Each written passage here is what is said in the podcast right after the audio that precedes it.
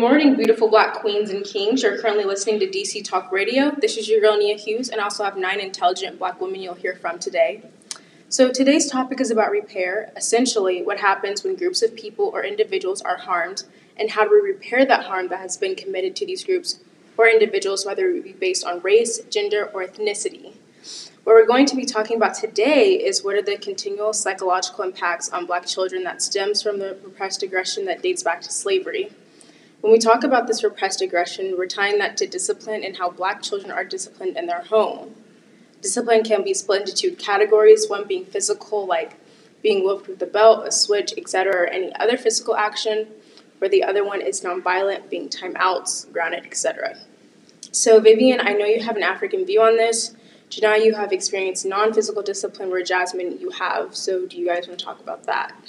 Yeah, sure. So both of my parents were born in Nigeria, and there's a much different connotation to beating or whooping your children than there is here in America. Though it's practiced all, all over the country, more and more people are starting to be more vocal about deeming hitting your children as wrong in America.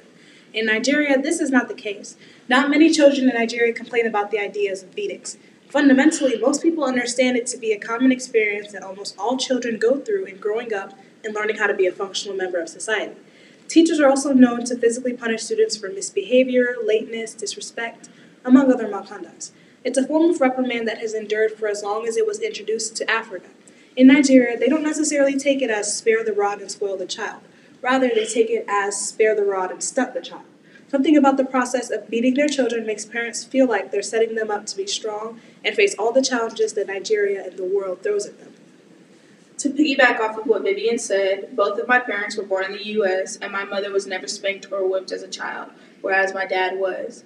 Me and my older siblings were whipped as a child, but my younger siblings were not. When my parents got divorced, they stopped spanking and whooping children, and it is my belief that my father has repressed anger, and some of the times that he did whoop us, it wasn't completely from us acting out or getting into trouble. My mother never really liked the idea of spanking kids, but my father kind of roped her into it. As our advisor, Dr. Harrell stated, if you're going to raise your hand, hold back the temper, and if you cannot control your temper, hold back your hand. I agree with that because my parents would spank us, but they would always have a conversation as to why what I did was wrong, and then it would be forgiven and we would move on. Hey, Janai here. So I was raised by two Haitian parents. Both of my parents were physically disciplined. I shouldn't even use discipline. They were punished, and done so without explanation or reason. My mother especially was beaten every day just because. My father started off using violence as punishment on me for things he now doesn't even remember why. Then my mother stepped in and thought of timeouts, writing over and over again, talking things out, and even holding over the infamous possible idea of disappointment. My father even adopted no punishment at all. He would let my own guilt and sadness ruminate. I've gotten both sides of the story, but for the most part, I got nonviolent. Yeah, I can relate to you, Vivian and Jasmine, being that my parents did discipline me, but it was never out of anger. It was more out of a sense of trying to better myself. So I'm looking at everyone sitting with me today, and we're all the same age, but our parents were probably different ages when they all had us. Destiny, I know your mom was a teenager when she had you, so do you think that there's some correlation with discipline style and parenting age? My mother had me at a young age, and while my siblings and I have had our fair share of spankings, more so them than me, that is not the usual choice of punishment. I think my mother took a different approach because we were both growing up together, and that's why she prefers we talk things over and encourages us to gain her permission for things rather than asking for forgiveness after it's already done. Many young parents take what they already felt and dealt with and twist it into a more effective way of discipline. And after a meeting with Dr. Harrell, he gave us an understanding that there is a difference in parenting for young parents because they can do one of two things either favor spankings because they think back on a few years before and because they were so they're so young they can't control their anger or they look back on the years before and recall how they were disciplined and do not want to put their child through the same thing.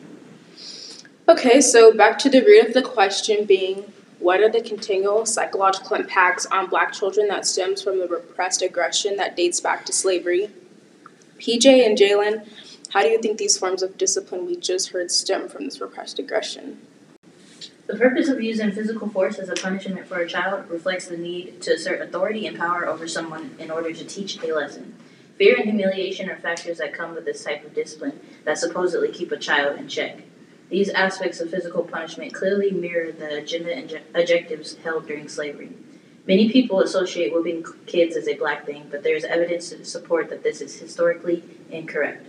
The practice of hitting children was actually coined and evident in European nations before the transatlantic slave trade, and then implemented to extreme cases to keep slaves obedient. In fact, in pre colonial West African cultures, children were viewed as sacred, purer than, adult, purer than adults, and reincarnated gods. Uh, therefore, black Americans learned this type of physical punishment directly from their masters.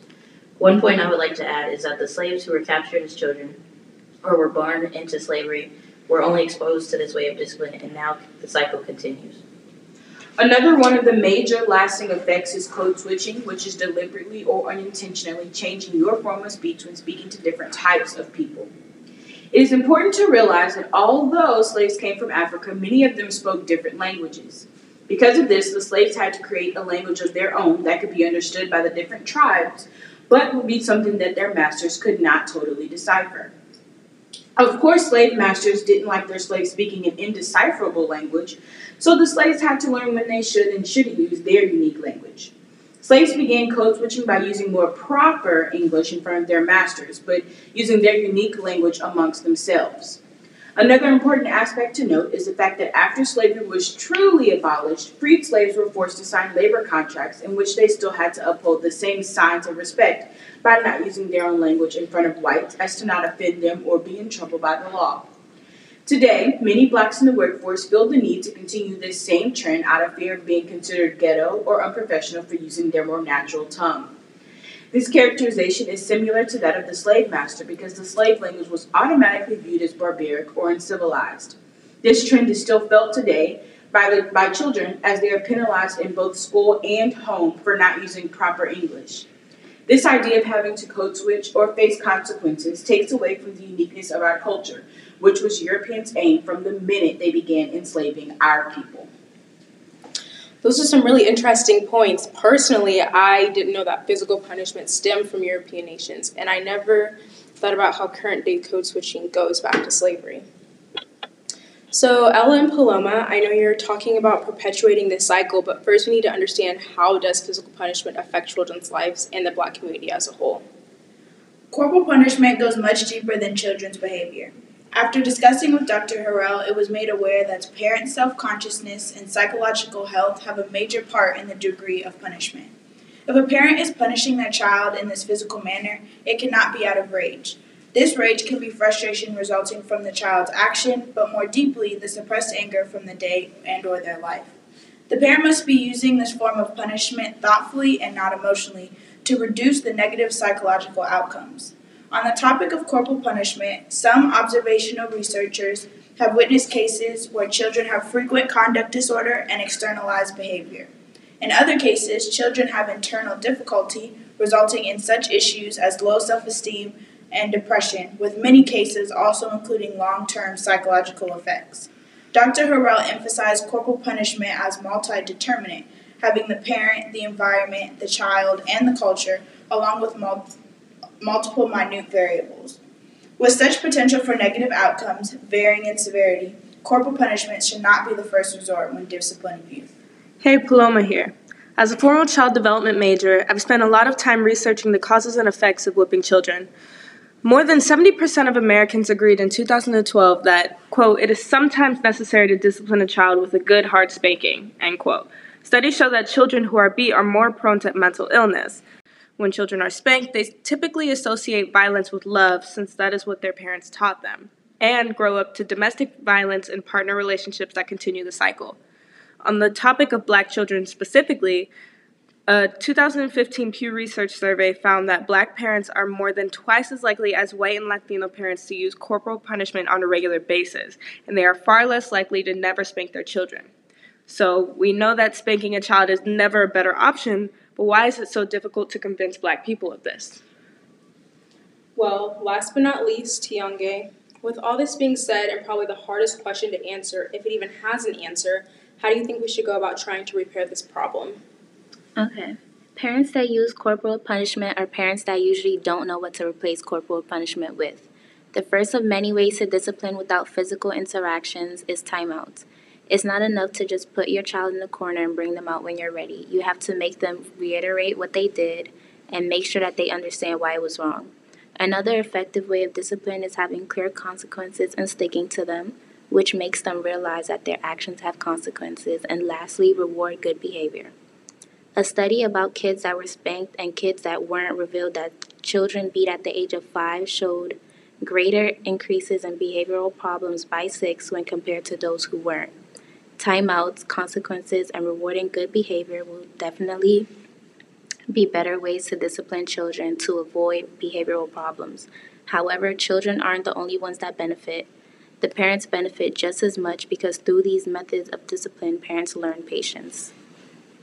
All right, well, with all that being said, I'd like to thank all of you and, and express what a pleasure it has been to be on the show with you all and taking the time out of your day to come here. I look forward to having another opportunity to visit with you all in the near future. Nia Hughes signing off.